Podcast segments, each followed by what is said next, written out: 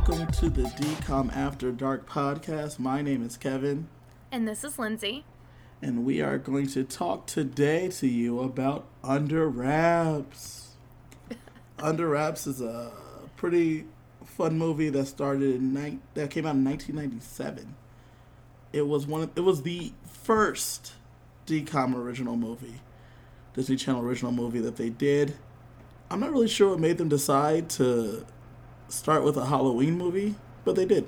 So, you know, they did. It was uh, included in this in the 100 original movies that they did from like May to June in 2016, which was almost 10 years 20 years after the original movie came out. It was an interesting take cuz I remember this movie coming out when we were kids and I didn't give any fucks because when I was a kid, we didn't watch like scary shit.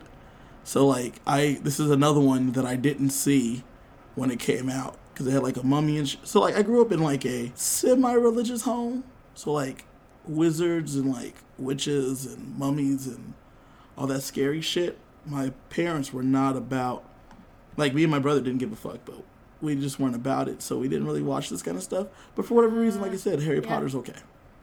This kind of threw me off. It kind of scared me at my On my age now. child. I was like, damn, this is a little frightening. When you were this years old, it still This uh, this year's old, yeah, like yesterday.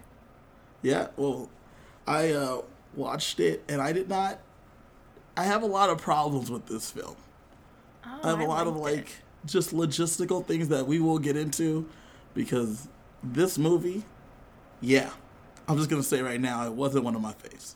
Oh, this is definitely like my right level of terrifying. I was anything more than this, and I can't sleep at night. So this was a good level of Halloween movie for me. That makes sense. With with this being our Halloween episode for this year, it's, the people should really enjoy it because we're talking about something that's spooky mummies and Egyptian queens. I and it know. does take place during around Halloween. Halloween. All those good things. But let's uh that's enough starting talking about before it. Let's get into it. So uh under wraps, it stars Mario Yedidia as Marshall. I think it's Yedidia. Adam Wylie as Gilbert. Clara Bryant as Amy. And Ed Lauter as Mr. Kubat. Those are the main people. Oh, and Bill Fager Fagerbakke as Harold the Mummy. And I don't know if you knew this, that's the same guy that plays Ted, the boyfriend. Oh my Mommy and boyfriend, same guy. what? Yeah, mummy, boyfriend, same guy. So, those are the people Shut the in the door. movie. I didn't recognize anyone. I feel like I've heard of Ed Lauter before, but I didn't. He was in Coach, anyone. the TV show, right? I think so. The like the show with Craig T. Nelson, like a long time ago, Yeah, that one. in like the eighties. yeah, I think, I think he was in that. I think he was too. and he had like a regular role. Let me see. Let's take a look. It says he was in the A team. He was major. Kyle had a, he had a role in the A team. He was had a role in Miami Vice. Coach. No, nothing's coming up for Coach. Oh, maybe I just made that up. You might have just made that up. He had like roles in like a lot of shows, like single episodes. Nothing here. He had a nothing here has a extended run. Maybe not. He was. I probably know him from like some movies. He was in The Longest Yard. He was in Talladega Nights. Yeah, so I've seen him recently and stuff. Nothing from before. So I guess this was. I mean, with this being the first Disney Channel original movie, I guess these people were relatively nobodies because they were doing a TV movie and they had no idea how this was going to go. Sounds about right. Mm-hmm. Looking here at some of their credits for some of the people in the movies, the only one that really worked after was Adam Wylie. Clara and Mario both pretty much did this movie and did like one or two other things after that, and that was it. Nothing too substantial. Was that kid in a Step by Step? Which in the Mario? No. Gilbert. Uh, Gilbert, he was in some of his TV work. He was on the show called The Torkelsons that I used to watch. He was he did a lot of voice work. He was the voice on Pepper Ann. He was a voice on Batman Beyond. He was a voice. He he voices Curly in Hey Arnold. He was in a few episodes of Gilmore Girls in season two. He does various voices on American Dragon, Jake Long, various voices on Ben 10. So he does a lot of voice work. okay. I don't see step by step in his filmography. I'm guessing he technically, you know, we get to this at the end, but technically he won life, but I don't know if that really Yeah, I think so too. Count. I mean, he, the, of all of them, the other ones look like they just got out of television, out of acting altogether. He his biggest role was in a show called Picket Fences.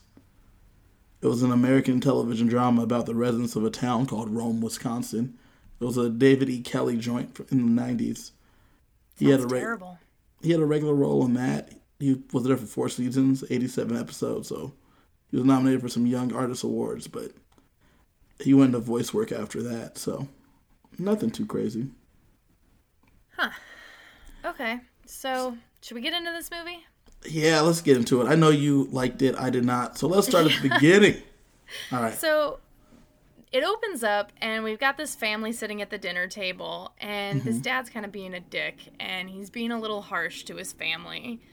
And he's going off about how, like, monsters aren't real, monsters don't exist, and he, like, ushers his wife off away from the dishes so that he can finish up for her.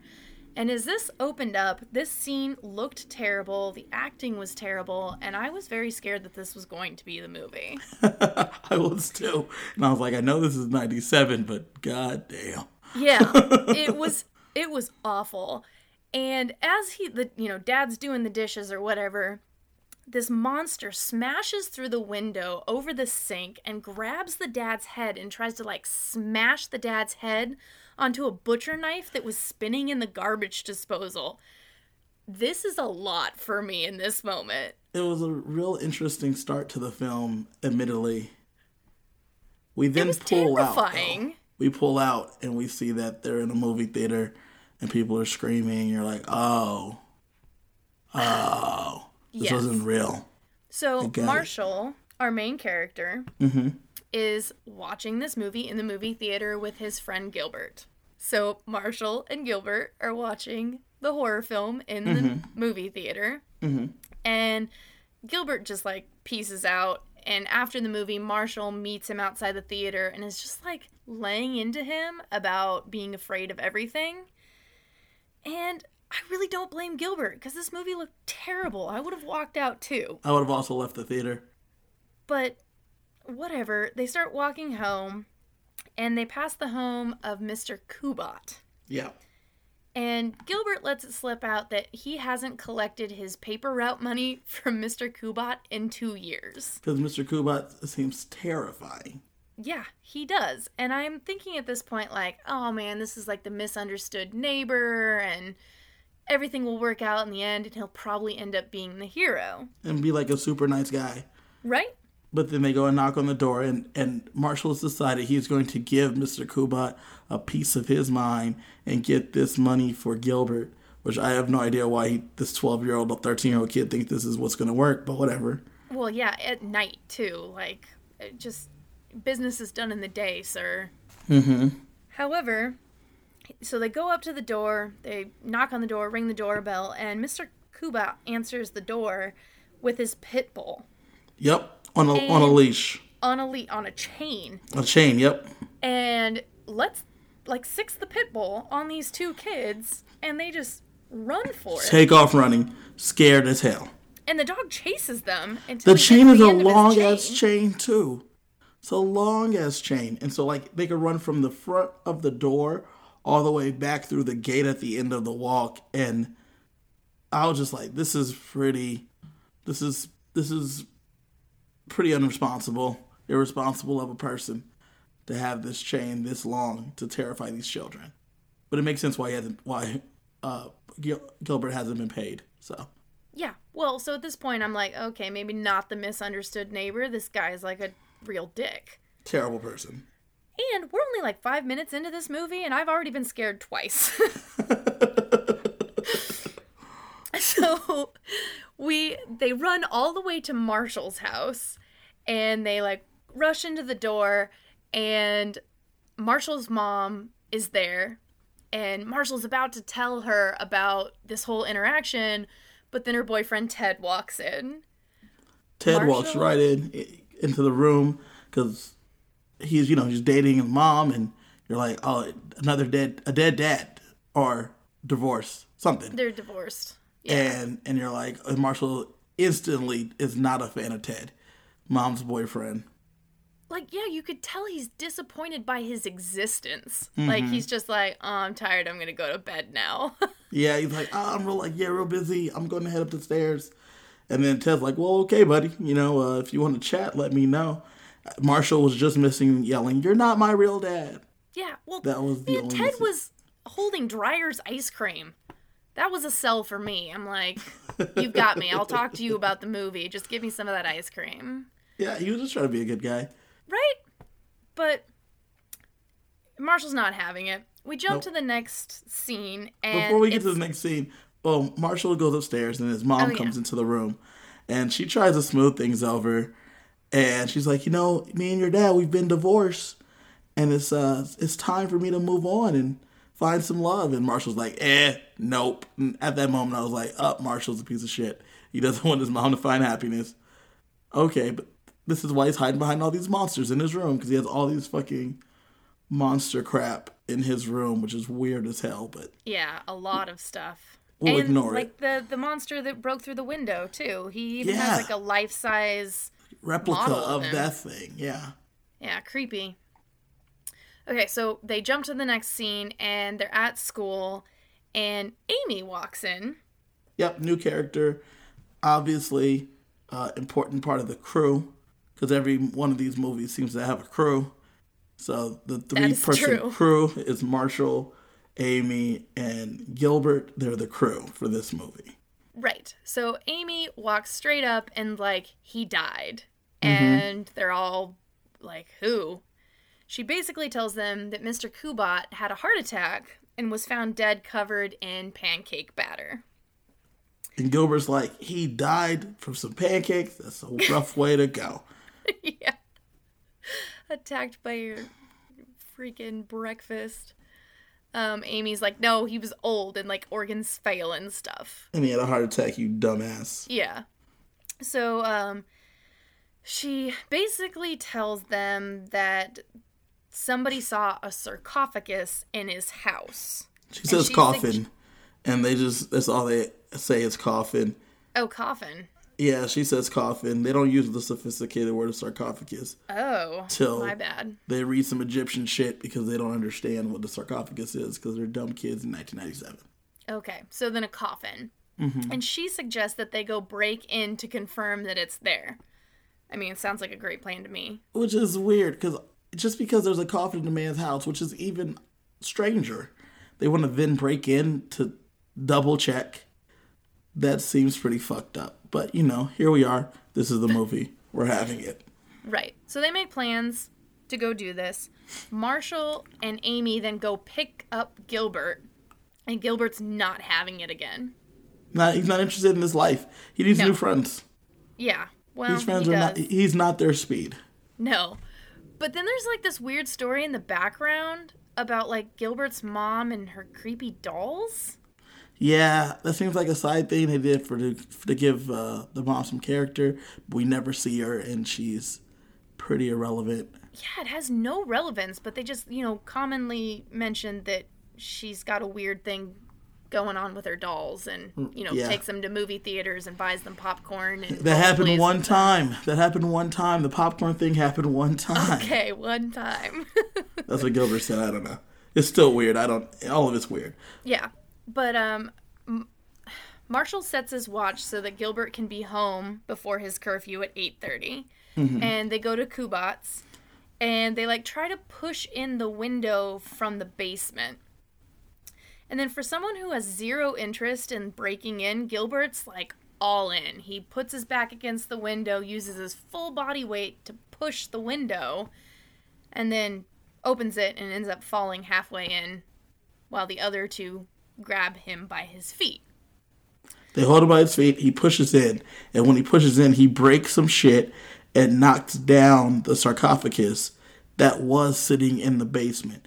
Now, there's a little backstory, a little bit they say about Kubat, and that Kubat, Mr. Kubat, worked at a museum in New York, and he has all these scary ass artifacts in his house. What my assumption was when they said when they mentioned a tidbit of him working at the museum that he must be stealing those things from the museum and putting them all up in his house.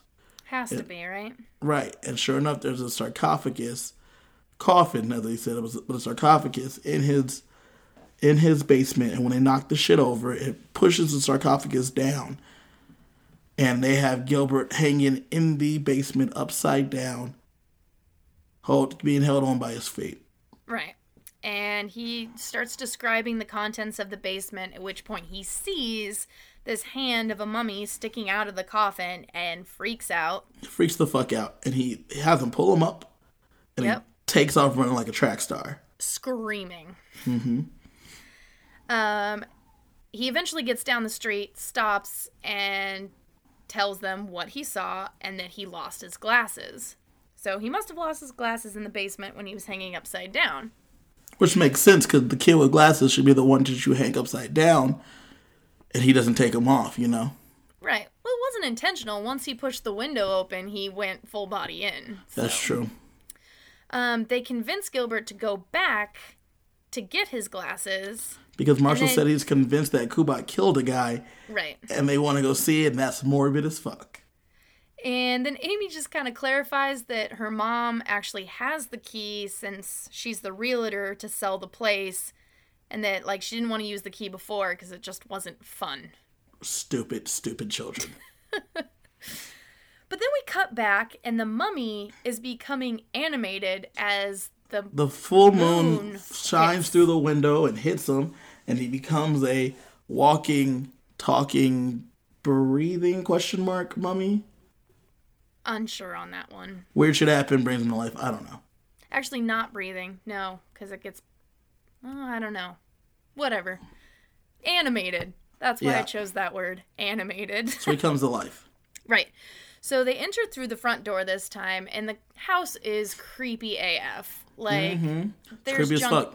Yeah, there's junk everywhere. This, this podcast has an explicit warning. You can say as fuck.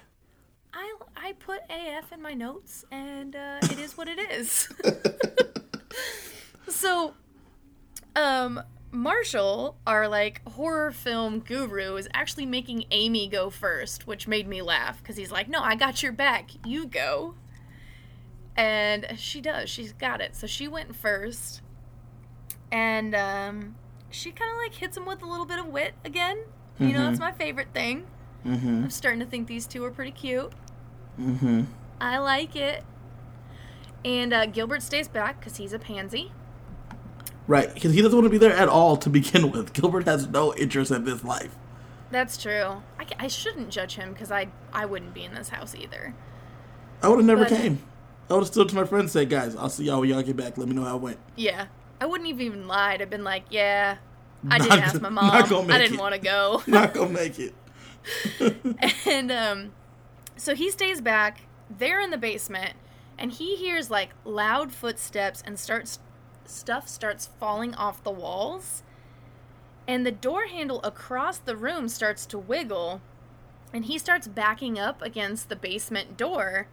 And of course, Amy and Marshall open the basement door, and then Gilbert falls again. This kid just doesn't know where to put his back. Right, he's just trying to, can't seem to stay on his feet. But once again, he's not trying to be there to begin with.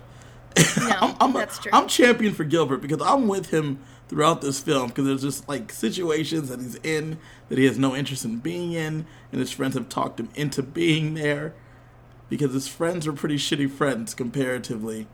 Because he's like, I don't want to do this. Yeah, but he should have been more honest to be like, nah, I'm good. No. True, true. Um, so they're all standing there at the top of the basement door, and the other door that was jiggling and wiggling busts open, and this mummy walks through and is like moaning and growling at them. Yep. And the mummy Kids scream. chases them around. Yeah, They say they run. They run, they get chased, and then they lock themselves in a different room, block the door, and they're like, nobody can get through this door. And then the mummy busts through the Bust wall. through the wall. Yep. and the mummy has Superhuman mummy strength. Right. Or the house is just really old. Both. So the mummy corners them, and then like the toilet catches the corner of the mummy's eye, and he stops to take a leak. Yeah, he's a mummy. He's been dead for thousands and thousands of years. Um, bathroom in, in, um, indoor plumbing didn't exist then, so I don't know how he knew that that's what he needed to do. But I'm Oh, sure in '97 that led to a lot of laughs. People went, ha ha ha ha ha ha. oh, see, I have a theory, and I'll get to it later. But Okay, So the mummy comes out of the bathroom, and then they didn't run at the time when he was taking this really long piss. I don't know that's when why I they should have taken run. off. Yeah. Yeah, but they didn't. So Gilbert gets grabbed because he's clearly the slowest, and the mummy like picks him up, feet dangling, and then the mummy hands Gilbert back his glasses, and then he puts him down. Yeah. Yeah, he wasn't scary af- after all. He recognized that the kid lost his glasses earlier, and he needed to come find them. That's why he came back. So I guess I could share my theory at this time. I'm pretty sure that the mummy has reanimated before, Okay. and this is just one of the times that he's, He's come come, back. back. So he's kind of learned some things over the years, as in like the toilet, and that kids wear glasses and they belong on your face, Huh. And things like that. So Okay. Going into that theory, the year is 1997. Kids, re- and Mummy Harold is reanimated. How many times do you think he's come back to life? Well, it sounds like you can come back to life every full moon. Right, but the, it seemed like that the moon had to hit you. The moon hits your eye like a big pizza pie. That's amore. No, I, I feel like the moon has to like hit you with that, like a certain way. I guess right. He doesn't come alive in the sarcophagus. Maybe. Or perhaps before they moved him out of wherever he was originally, the moon had a way of hitting him. And he like walked around the museum and shit. Yeah. Or, I mean, not the museum, wherever he was, like, laid to rest, So somewhere in Egypt. perhaps. Okay. Okay. Yeah. So that's I my do. theory. I, I have. It's I out have there. one. I have one. I have one um thing that I think dispels the theory, but we'll get to it, and I'll tell you what it is later. Okay. So Marshall tries to get Gilbert to leave, but he's like scared frozen. Right. And Marshall has to like shimmy over to him. And then they're like backing away from the mummy when Marshall's watch goes off, which he set so that Gilbert would be home on time. This is Gilbert's fault. Right. And the mummy is scared of the watch. So Marshall shows him like the functions of the watch to get him to calm down. And then they start to learn that this mummy's pretty cool. Like, there's really not much to be scared of. And uh, the mummy starts playing with Amy's hair. And I'm I'm kind of fond of her because her response is great. My new shampoo attracts dead guys. I thought that was hilarious. it was it was witty, but I don't know why they were still okay with the mummy touching them. Yeah, I mean that's kind of weird, but they, I mean maybe they didn't know it was real, right? I'd be in shock. I'd be um straight up like Halloweentown, Mr. Um, Logic being like, "Nah, this is just some guy in a costume." Yeah, I guess that's true. You might think that at first. So, Marshall says he wants to keep the mummy, and then they say they'll come back tomorrow to figure out what they're going to do with the mummy, and the mummy mumbles okay. So like he's talking now. Which is, you know, three, 30,000 years. Even if he reanimated before, there's no way he knows English because he was in Egypt, but you know, whatever. Yeah, and the word okay. So that's what made me think he was coming back. So those those few times he came alive, he learned the English language, I guess. I guess. This is why I have problems with this film. so, um, Marshall and the mummy have like some weird connection that they're like working on. And then Gilbert thanks him for the glasses. The mummy gives a thumbs up. Yeah. Thumbs up, Kevin. Yeah, yeah, yeah. I saw that. And um but he like needs his other hand to like cuz his his, you know, thumb stiff, so he needs his other hand to like make the thumbs up. Move. Yeah, he has to push it up. like But, uh, with his hand. It's weird. It's, but we go Yeah. with it. You know, we go with it. It's whatevs. So they say goodbye to the mummy, and we're at school the next day, and they're discussing what they're going to do. And Amy brings up Ted, mom's boyfriend, and Marshall completely shuts him down. Yeah, does not a fan of that guy for no No. reason. And this ginger comes up and tries to hit on Amy. And, And she, she shuts him down. Is like not interested. She leaves, and then she's like, "Oh, I know that kid has a crush on me, but I give no fucks." The guys were like super confused. And she's like, oh, it's never to happen. And Marshall's like, why not? He's I he saw that Olsen twins movie twice. How can you respect a guy like that? I I just at that time I I was like, Amy is interesting. She seems to hate this kid for trying to like you know live his life, and I was wondering, what Olsen twin movie do you think he saw? I was also wondering the same. Do you think it was like It Takes Two? Do you think it was like The Adventures of Mary Kate and Ashley Olsen, like one of those films? Ooh. If he- she saw it twice and she knows it, it was probably in the theaters. So I'm guessing it was It Takes Two. Yeah, but I wouldn't really like diss on him that much for watching that one. The Adventures of Mary Kate and Ashley, that one that one you could judge a guy for.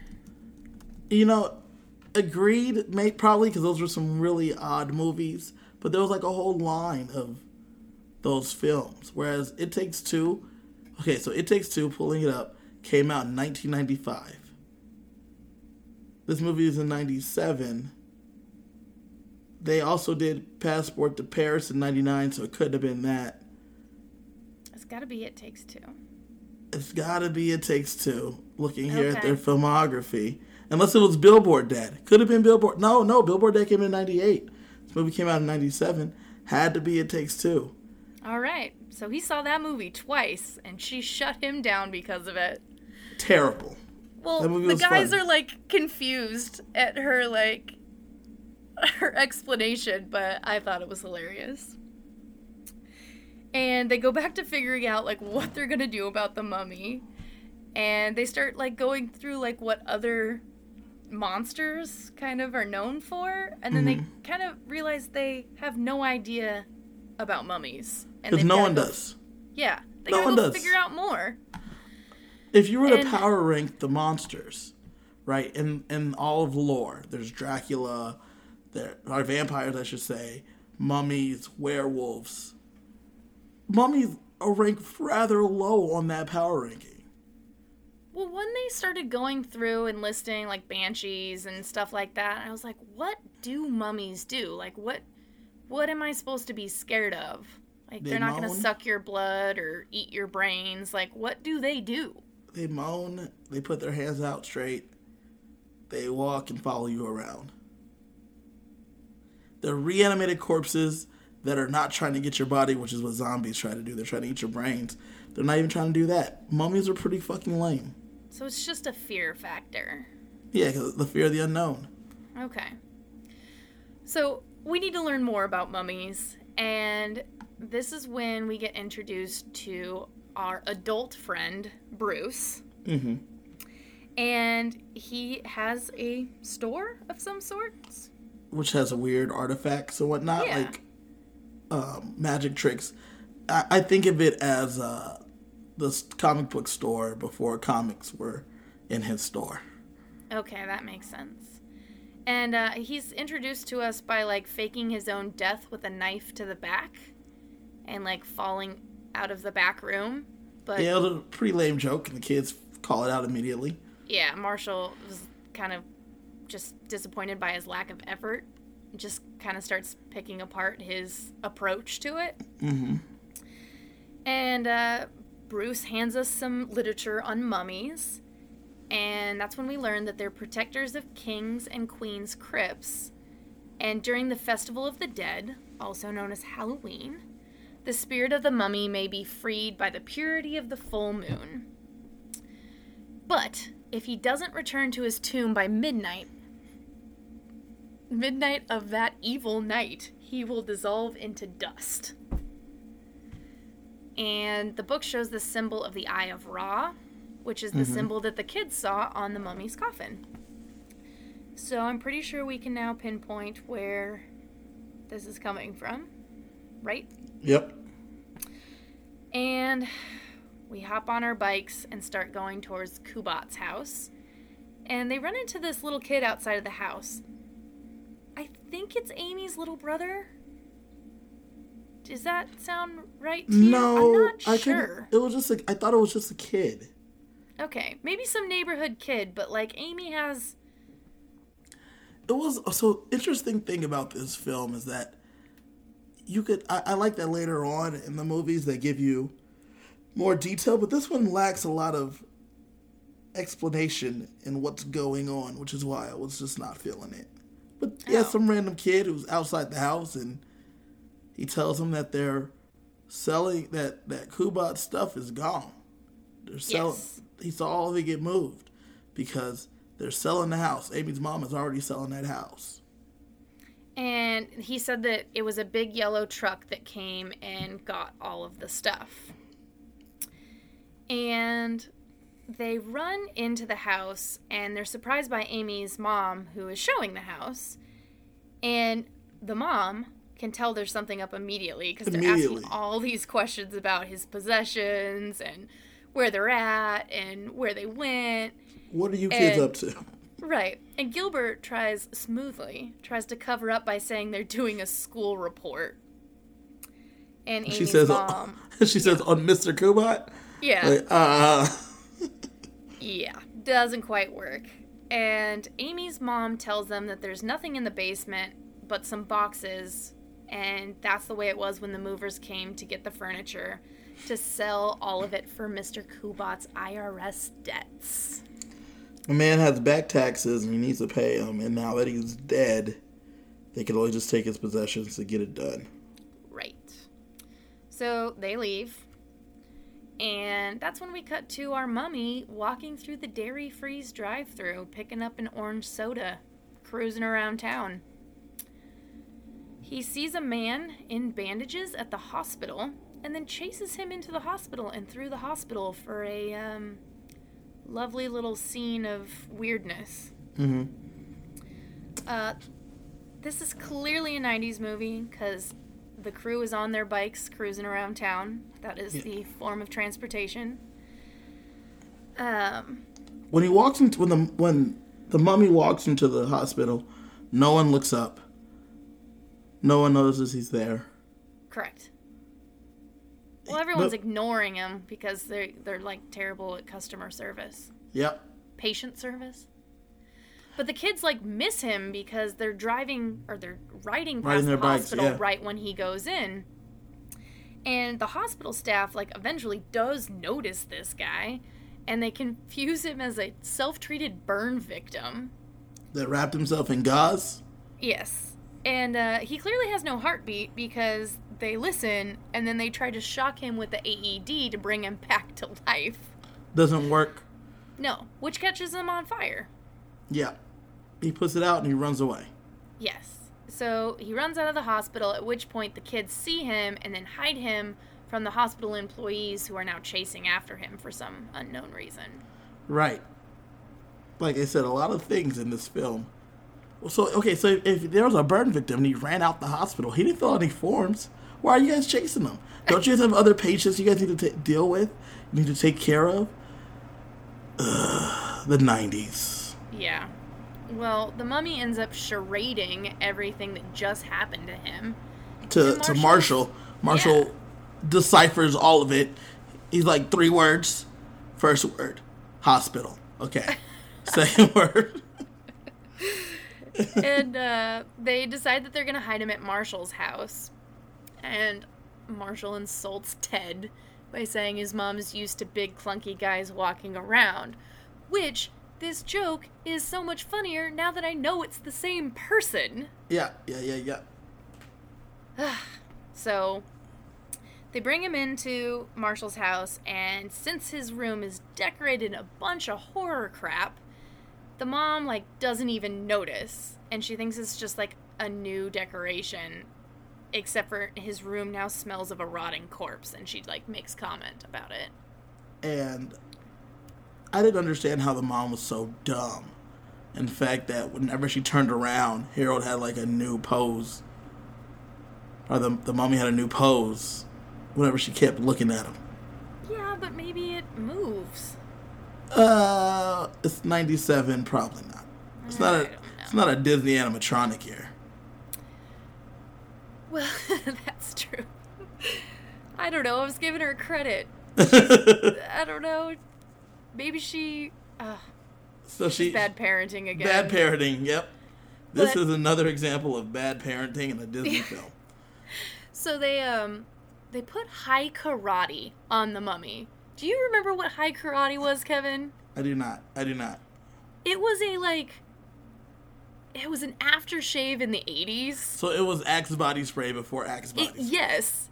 It like their marketing phrase was be careful how you use it. And then they turn around and like pour it on this mummy. Like they pour the whole damn bottle of because they said he aftershave on smells him. terrible. Right. Well, be careful how you use it. That's going to come back around later. That makes more sense why that happened later. Yeah. So they pour the Hai Karate all over him. They're disgusting. They decide that they're going to name the mummy Harold Harold, right? because Because he looks like a Harold. yeah, his um Marshall's uncle, and this is a dark joke that Amy tells. She's like, "Your aunt must be ready to open a vein." That's a terrible jar. Like that's that's rough. Yeah, Dark. This movie's it's, it's dark. dark as dark as fuck. So Harold starts to have an emotional connection. Harold being the mummy, which we just named. Um, he has an emotional connection to the song "All by Myself" by Eric Carmen. Are Also weird to me. Um, since when do you know music, Harold? How do you know the song? Everybody knows "All by Myself." Not if you've been dead for three thousand years. That's why I think he's coming back. Anyway, Go on. so we jump to a different scene, and some goons are noticing that Harold's coffin is empty. Jump back, and Marshall is staring out the window at his mom and Ted doing some like high school canoodling at the car. Wait, but first, when we go back to that scene, we've noticed that the goons realize that the coffin's empty, and the person that says that they can't buy it like this is Kubat. Do do do. Kubat's alive. He didn't kill him. He's not dead. He faked his own death. It was that scene that that happened? Mm. Hmm. He's there, and he's like, the the the guy's not gonna buy it with this thing being empty. We need to find out what happened to the mummy. Wow, I did not even notice that until much later in the movie. Yep, so Kubat faked his own death, and he's now talking to his goons, trying to get them to figure out what happened to this mummy guy. Huh. Okay. I didn't know. Okay. Cool. We're there. So, um, Back to Back back, to to, the- the Marshall staring out of his window. Yes, right, right, right. Creeping on his mom while she's trying to get it in. so Marshall is explaining to Harold, our mummy, that his mom's got a new boyfriend and how his dad's too busy and doesn't come around anymore. And he starts talking about how, like, love doesn't really mean much anymore, and most parents are divorced or hate each other, and, like, what's the point of love? Right. And Harold is like super sad for Marshall and pulls a plant out of a pot, shakes off the dirt, and gives it to Marshall. It's ridiculous that we know he's sad because this is a fucking mummy that should not know English. But he does. I, Go on. it's fine. He is an English mummy from Egypt who Yeah. knows all about 80s music and emotion. so, um, Marshall goes to sleep and Harold goes on a night adventure. Ends up seeing the eye on a side of bus, the Eye of Ra, which we saw from the book. And Marshall wakes up notices he's missing, grabs the gang, and they go looking for him. Amy starts mocking the PJs of Gilbert. And then when he like tries to come back at her, she's like, "Oh, I sleep in the nude." And Gilbert crashes his bike. Straight up crashes into a mailbox because he just can't believe that sometimes people don't wear clothes. Oh, I like Amy. Anyway, they start riding their bike looking for Harold, and they see this museum. They see that there's like, I think they see the eye on the outside of the building, and they're like, maybe they do he's it in on a there. banner, and they're like, "Yeah, let's go see if he's in there." So they go inside. Yeah, just When a they- minor felony. Yeah, they just break in and enter a museum. While they're in the museum, they they find Harold in the Egyptian exhibit. In the Egyptian exhibit, Harold is looking down at another sarcophagus mm-hmm. that belonged to his queen. While he's looking at the sarcophagus, Gilbert is the only one that decides to read something, so he reads the little plaque that's there for the queen, and, he's, and that's when we find out that she's a queen and that she had a high priest who was dedicated to her and would do everything, would be there to usher her through life and the afterlife. And that he took a vow of celibacy. Gilbert asks And- what celibacy, and Amy says it means you get no chicks. Gilbert says I could never do that. I need all the chicks, and I was, I was, I did not like that explanation what celibacy was because that wasn't enough. Gilbert's a little naive. He needs to know like- more. I could never do that. And she goes, You'll get used to it. She's a hater. Amy's a mad hater, I'm It's okay with it. funny. But Gilbert's just trying to learn about life. He's trying to get Amy to teach him the birds and the bees. Clearly. And about, like, which type of bra she's wearing. Yep. That was an earlier scene. Well, Harold is there, and he's looking at the mummy, the sarcophagus. He looks at the wall, and they realize that this that he's probably the high priest of this queen, and this is his boo, and he wants to be with his boo. But you know she's also dead, so you know there's Yeah. that. But he, like, rips open the wraps on his chest and he reveals that they're wearing matching pendants. And they're like, "Oh my god, they loved each other." Yeah, I don't know how they got I don't know how they got to that level of understanding the kids, but whatever. As Harold, this is where I, I don't think that he's come alive before. Because as earlier it was told by the nerd guy in the in the fucking thing in the in the comic book Bruce. store before comic books, Bruce.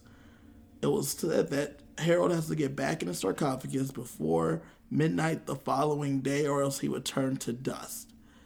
Which doesn't seem like a terrible thing for someone that's been alive for 3000 for that's been dead for 3000 years but whatever. So as he's reading the wall that's written in egyptian hieroglyphics he realizes that he needs to be back in his coffin by midnight or else he would turn to dust.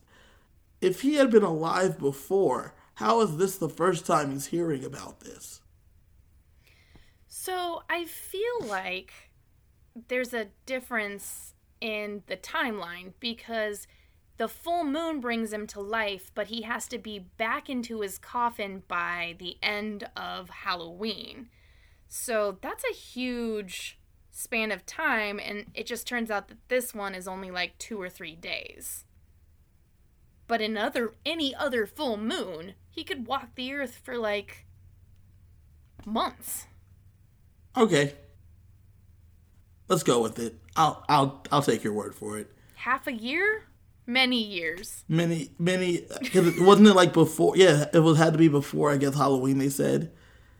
But all hallows eve or some shit. It Yeah. was ugh. so the full moon animates him but he has to be back before halloween which since when did halloween have anything to do with mummies? No idea. But here we are in this movie called under wraps anyway going forward going forward um, the cops come and they yeah so the cops pull up outside the museum they're like looks like a break-in let's go check it out Then the kids are like, "We got to get the fuck out of here." I have no idea how they know the cops are there, but they do. I don't either.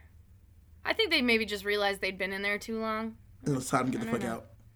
So, um, and they, they also realize that Harold knows he's got to get back in and they promise to help him. hmm So, cut to the next morning, and Marshall's complaining because he couldn't sleep because Harold was watching every sappy movie there is and going through boxes of tissues. Yep. Amy expresses fear that they're not going to be able to pull this off, like that they're going to fail.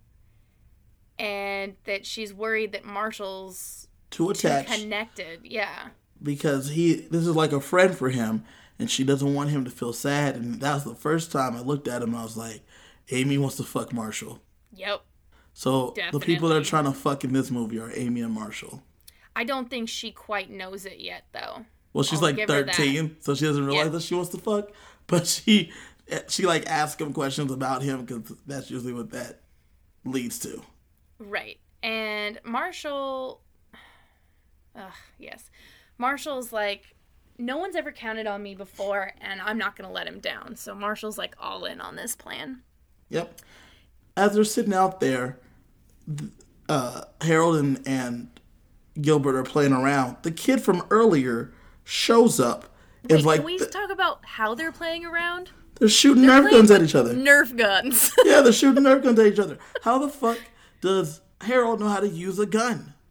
I don't know, but like, Even a is Nerf that one. the most 90s thing that you can be doing in your backyard? Yeah, running around with Nerf guns. We had them when we were kids, but we couldn't really we couldn't really afford them. Like so we had like guns, but they had like two bullets that you could each like use once or twice. And you had to like run and go get them. It was terrible. but but I I want to know how did Harold know how to play with this toy? I don't know. I'm just I'm I'm not loving this. Anyway, I'm sorry. But right, like- you said that the little kid comes in. yeah, That from same earlier, little kid. and he's I still think it's Amy's little brother. And they're like, "What are you doing here, Leonard?" Because found out now his name is Leonard. Oh. And they're like, "Leonard, what are you doing here?" And he's like, "Oh, just you guys got a mummy right there." And he has no he he has no qualms the fact that there's a mummy there. No. And they're like, "Well, where did you guys see? Did you guys see? Did you see where he took the rest of Kubat's stuff?" And L- Lauren uh, Leonard's like, "It was a yellow truck." And they're like, "Okay, do you have any more info? Was there writing on it?" He's like, "I don't know. I can't read." I'm like, "How do you know this is a fucking mummy, bro? Like, this is a you can't read. You're probably like six, but what whatevs." Anyway, they're like, "I can't read." They're like, "You're no help." And he's like, "Well, just don't ask the guy for ice cream." and they're like, "Oh shit, ice cream! The ice cream trucks in the neighborhood are yellow. That must be what it is." Yup. we And do- they guessed right. We then get the the classic Disney montage where they have to get from there to to get Harold to the place where the yellow ice cream truck is. At one point, Harold rides a bicycle. A little girl's bike. How does Harold know how to ride a bicycle? I'm just, I guess, because of the time warp and the fact that he could be alive for six months, because he could be alive from one full moon till Halloween. What if he's alive for a full year? What if the full moon is November fucking 1st and he comes alive and he walks around the earth until the 31st? Like, all right, guys, gotta go. Yeah, see, that's what I'm saying. That's the only thing that makes sense, and this is a dumb theory. My theory. I, I'm going to have to go with it because it's the only thing that makes sense for the things that piss me off in this film. I mean, it does connect the dots. Harold rides a damn bicycle. Right. In some sweet disco 70s clothes, by the way. Oh yeah, Er, did you know? Did you realize earlier when he accidentally ordered a? So earlier in the in the film, before the hospital scene, he goes to, through a drive-through Right. and they give him food. First off, he just grunts and moans. The girl deciphers an order, mm-hmm. charges him less than four dollars for a double cheeseburger, fries, and a drink, which I thought was insane. That was the craziest thing to me in this whole movie. Anyway, after that, he gets the drink and he's drinking through a fucking straw. yeah, he has a mouth. How does he know how a straw works? I'm telling you because he comes back every full moon. Okay, okay. It's the only thing that makes sense. Okay, so they ride Okay. a bike and they go Right. to. And they go to the ice cream company. Uh huh. They're like on the wharf or some shit. And this is when I find that Mr. Kubat's alive. For me. and I even have in my notes, guess this fool isn't dead.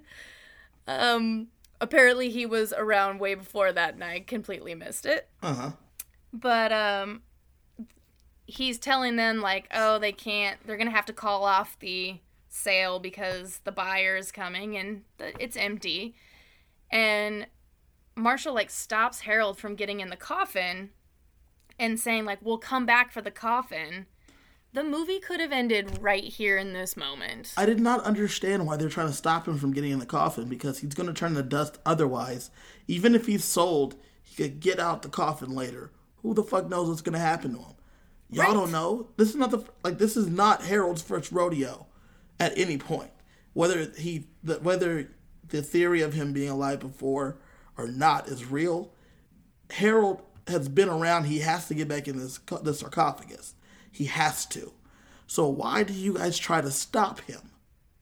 because Marshall's selfish and he has a new friend and he doesn't want to let him go. Yeah, Marshall's terrible, but he but he plans on outsmarting the goons because they still want to get Harold's cough, uh, sarcophagus back, but they just don't want him that Kubat to have it, which doesn't make sense to me because you're still gonna have the same result. So I- I'm just confused about that.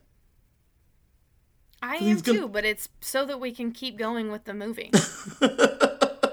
All right, so so they they leave the ice cream factory, and that's when on coming back Marshall tells the rest of the gang like, later.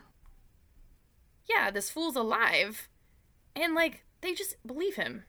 Like I didn't even believe you when you told me. But They're no, like- they're like, they're "Oh, like, okay, cool. This guy's sounds alive." legit. Sounds legit. Yeah. And so then they go back to Bruce for help, and one of the goons sees them riding away, and then they that goon fills Kubat in on the whole like animated mummy thing. Right. So now Kubat and the goons know that the mummy is up and walking around.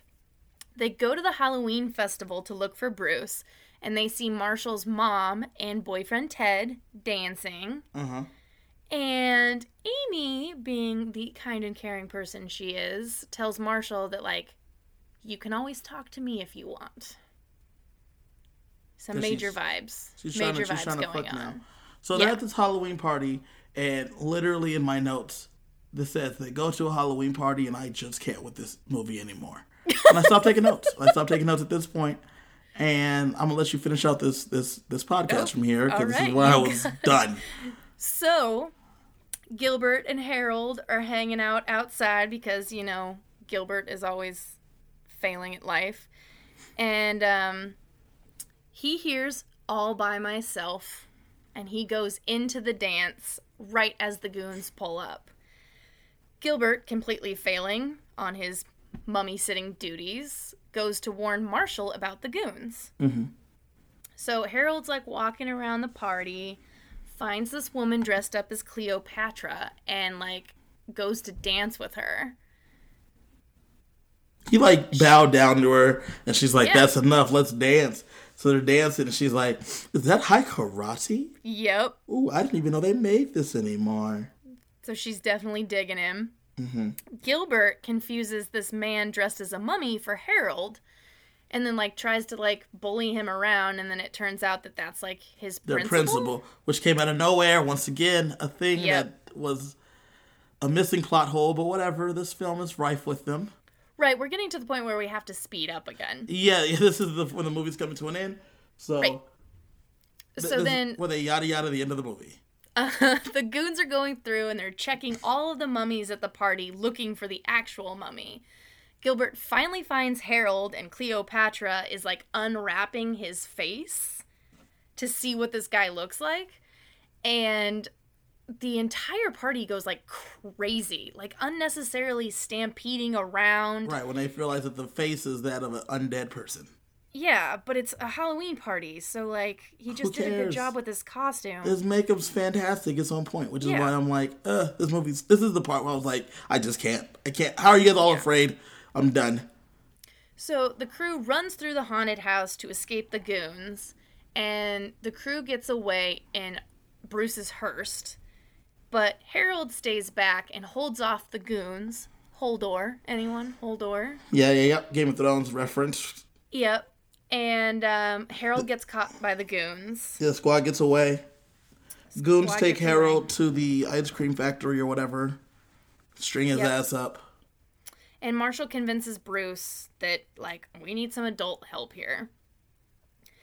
And Gilbert, once they get to the factory, chickens out again. Like, "I'ma Bitches in out the in the car." passenger seat. I don't want to be here. I'm staying in the car. Yeah. Marshall's like, this is the first time where he was like, it's okay, man. Like, why don't you stay here? Like, yeah, I put you what- through so much shit yeah. that you didn't ask for over the last two days. I get it. Yeah, that's that was actually quite nice of him. It's the first time he's like done something nice to poor Gilbert. And Bruce has a bunch of costume, like gore stuff in the back of the hearse, and they use all this stuff to make a plan of attack. Amy comes like out screaming for help, and she's got some like fake eye gore coming out of her Uh-huh. eye Face. socket and it distracts the security guard which they knock out and then tie him up with rubber intestines Mm-hmm, mm-hmm. and then marshall goes into the warehouse solo and mr kubat is explaining to the buyer that the deal's off and harold is chained up and marshall gets to him. Marshall needs a distraction so amy comes up with the idea of setting off the fire sprinklers as to distract them to free harold and makes Bruce go up there and do it because he's taller, but then he just ends up knocking over a bunch of tubs of ice cream or empty ice cream, which actually gives them the distraction they need, and Marshall frees Harold. Yep. Um Kubat and and Marshall have a standoff, if you will. yes. That's when Kubat tells him his evil plan of getting away with From the IRS, with- with tax fraud because this is His- why we're doing this. His evil plan was getting away from the IRS. Yep, this was all about tax fraud. Yep. And um, so he faked his death to get away from the IRS, and Marshall's like, You'll never get away with it. At which point, the goons show up with Amy and Bruce, and they have them in custody. So we've lost the battle here. Kubat pretty much admits that, like, he's planning on murdering them all for IRS fraud. Like, Yeah. that's intense. It's escalated. Everything is escalated in this film. Yes. And then dun da da da Gilbert drives the hearse through the warehouse wall, which collapses the roof onto the goons. hmm That's the best way to get away. Yeah. Kubat pulls a gun on Marshall, and Marshall like completely calls it bluff, like, you'll never shoot me. At which point he like cocks the gun and Harold goes after Kubat. This is when I think Amy actually realizes that she is in love with Marshall. Because she freaked out when the gun was pulled on him. And then she even says to him, like, if anything were to happen to you. But it didn't. But it didn't. And that's kind of how, like, pretty, pretty boring. hmm They get they get the coffin, they get out of Dodge, they wind up at the museum. Harold uses his necklace to wake up the queen, Yep. and they have some real intimate moments. They come back alive for like a second. He like loves her. Mm-hmm. They're like, oh, they love each other, and it's like for a few seconds because then he climbs into his coffin, and she lays back down, and they close the sarcophagus. Yep, says his goodbye to the rest of the crew.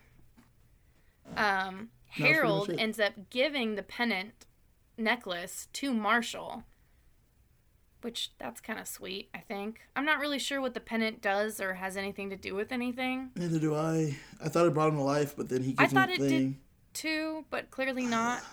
So I guess it's just a token of love. Yeah. And they close the coffins. Amy is like comforting Marshall. Cut to daylight. Marshall's packing away all of his scary room stuff. Mm-hmm. The mom comes in and was like, "You know what? I never really asked you if you're cool with me dating Ted." And he like blows off the question like, "Meh." It's cool. It's whatever. Yeah. And as she's walking away, he's like, Do you really love him? You should marry him if you do. No one should stand in your way. But then, like, you know, Ted should kind of lighten up and stop being so nice. Which is ridiculous, but okay. Marshall's still, still the worst. And um, Gilbert comes in the room and he's like, Amy's on her way over. We're gonna watch a movie, and Marshall's Yeah. like, "Oh shit." The- Yep. Um, I didn't know Amy was coming, and like goes and grabs a nice shirt. I'm like, "Oh, they're trying to fuck." Yep. He So he gets puts a nice some shirt. Uh, gel in his hair. Yep. And then Gilbert's like, "What are you doing?" It's just Amy. Yep. And he's like, "You you don't get it, bro. you don't get it." I'm trying to impress her, and he opens the door, and Amy's standing there, and he's like, "That's in a a nice dress. dress." Yeah. Yeah. Her hair is Uh, curled. And he's like, "That's you look nice." And she's like, "Thanks." Then it's awkward for like a second, and then they start insulting each other, and you're like, "Oh yeah, they're 13 years old." Right. Right. And then things seem to go back to normal as they're walking down the street to uh, go watch a movie. I imagine that the rest that the rest of their lives they have the story of how they were mummies. They had a mummy friend for like a day or two, and then Amy and Marshall end up getting married because of this mummy secret, and Gilbert ends up being celibate for the rest of his life. And that's the end of the movie. That sounds about right. I feel like that's accurate. That was the end of the movie. I think he only goes celibate after he tries to persuade them to do a three way and they decline. and they, they turn him down. I Yeah. believe that. I can see that happening. Lindsay, thank you for recapping that film for us. What did you think of the movie? Actually liked it. One of the things that stood out was how good the acting was in this movie in comparison to other decoms that I've seen. It wasn't bad. The acting wasn't her- terrible. The thing that I had the biggest pro, I hated this film. I was out. If you haven't couldn't tell from my tone, this whole time, I've been out since day one, and the reason I was out was because there's just it's rife with plot holes. They make no sense. I can't even get down with it because they don't even try to explain it. They don't even try to tell us what's going on, make this make sense, and I'm not here for that. Maybe there was supposed to be an under wraps too, and they never got to it. Maybe. Well, I mean, he gave away his pendant. Maybe that brought him to life. Maybe. My biggest thing was really at the end when they're trying to not let Kubat get the mummy, and I'm like, he has to get in the sarcophagus anyway. So what are we doing here, guys? What are we really doing? What are we trying to stop? Well, I don't think Kubat knew that he had to get in the coffin and that if he didn't, he would turn to dust. Because I feel like we probably could have wrapped that up, eh, wrapped up, by just saying if he doesn't get in the coffin in the next hour to two hours, he won't exist anyway. True, and, but it seemed that Kubat knew that he could come to life. It did seem that was a possibility, but I mean, the guy worked at a museum. I'm sure he's heard the Myths you know, and legends. myths. Yeah. Probably. But Probably. it clearly didn't read into it enough to be like, oh, there's a time limit on it. So, Lindsay, you're you're a watch this movie. I'ma skip it. Yeah. Yeah, you'll watch this. You'll watch it again. I'm never watching this shit again. But I, I, I agree with you on the plot holes. Like it it wasn't the best storyline, but the acting is The the kids' I was acting was impressed better with. than expected. Yeah, I will Yeah. give you that. The kids' acting was better than expected. Um, who won the movie? Amy. I have to go with Amy as well. She was the m- most witty. She was the most entertaining. She knew things far beyond her age. It was as if she had the internet. But you know, it was ninety she was just smart. Yeah. Who was the worst character in this movie? The mummy? I would have to go with that too. two for two. The we know we hardly agree on who won and lost. Um, yeah, the mummy was terrible. He was. I mean, he was a fine mummy, but there was just so many things. Like I said, like I- like I mentioned, drinking out of a straw. How he went through a hospital wing and no one seemed to recognize him at first, and the fact that he could understand and speak English to me was ridiculous. So it's like how could he be so smart and so dumb at the same time? Yeah. Yeah. It was just too much for me. Too much. Yeah. So we have Amy as the winner of the movie. We have Harold as the loser of this film. Mm-hmm. Who who won in life? I guess. Like like I said, no one really does too much else after this movie. Adam Wylie, I guess, has to, we have to say one at life because That's Gilbert, right? yeah. Um, I guess you know what? Actually, looking here a little closer, Harold won at life. So Harold's Bill Fagerbakke, he was the one on coach. The mummy slash Ted. Yeah, that's what I said. I thought you were talking about Kubat.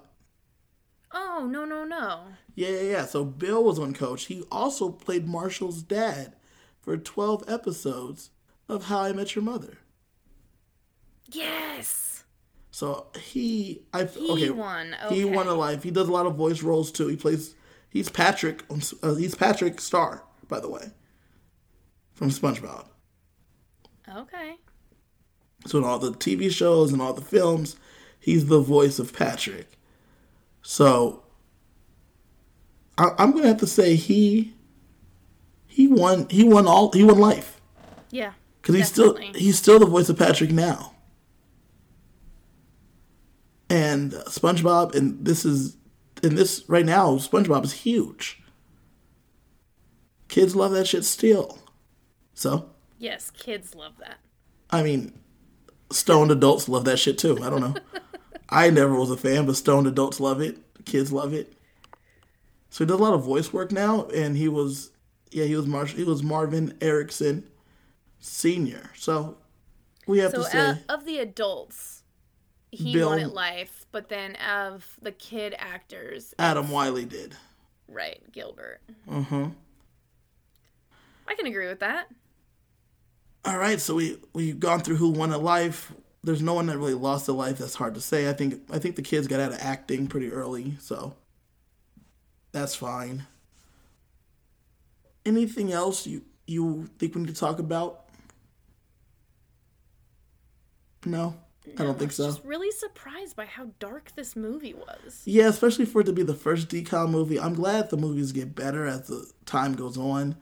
I don't know why they decided to start with this movie or who decided that this was going to be the movie to launch Disney Channel original movies, but here we are. Yeah, It is what it I is. Mean, it is. a- I, I mean, they cover guns. They cover like suicide, murder, A lot of jokes, a lot of jokes about real dark Yeah. shit. bras. Yeah, sex, children's, uh, young young adults, birds and bees. Yeah, it's a lot of stuff. A lot of stuff. Well, But yeah, but I have nothing else other than that. Perfect. Uh, thank you guys for listening to the Decom After Dark podcast. Please remember to subscribe to us on iTunes and to rate us five stars. We do very much appreciate that. And leave a comment in the comments to tell us if what you liked and didn't like about this podcast.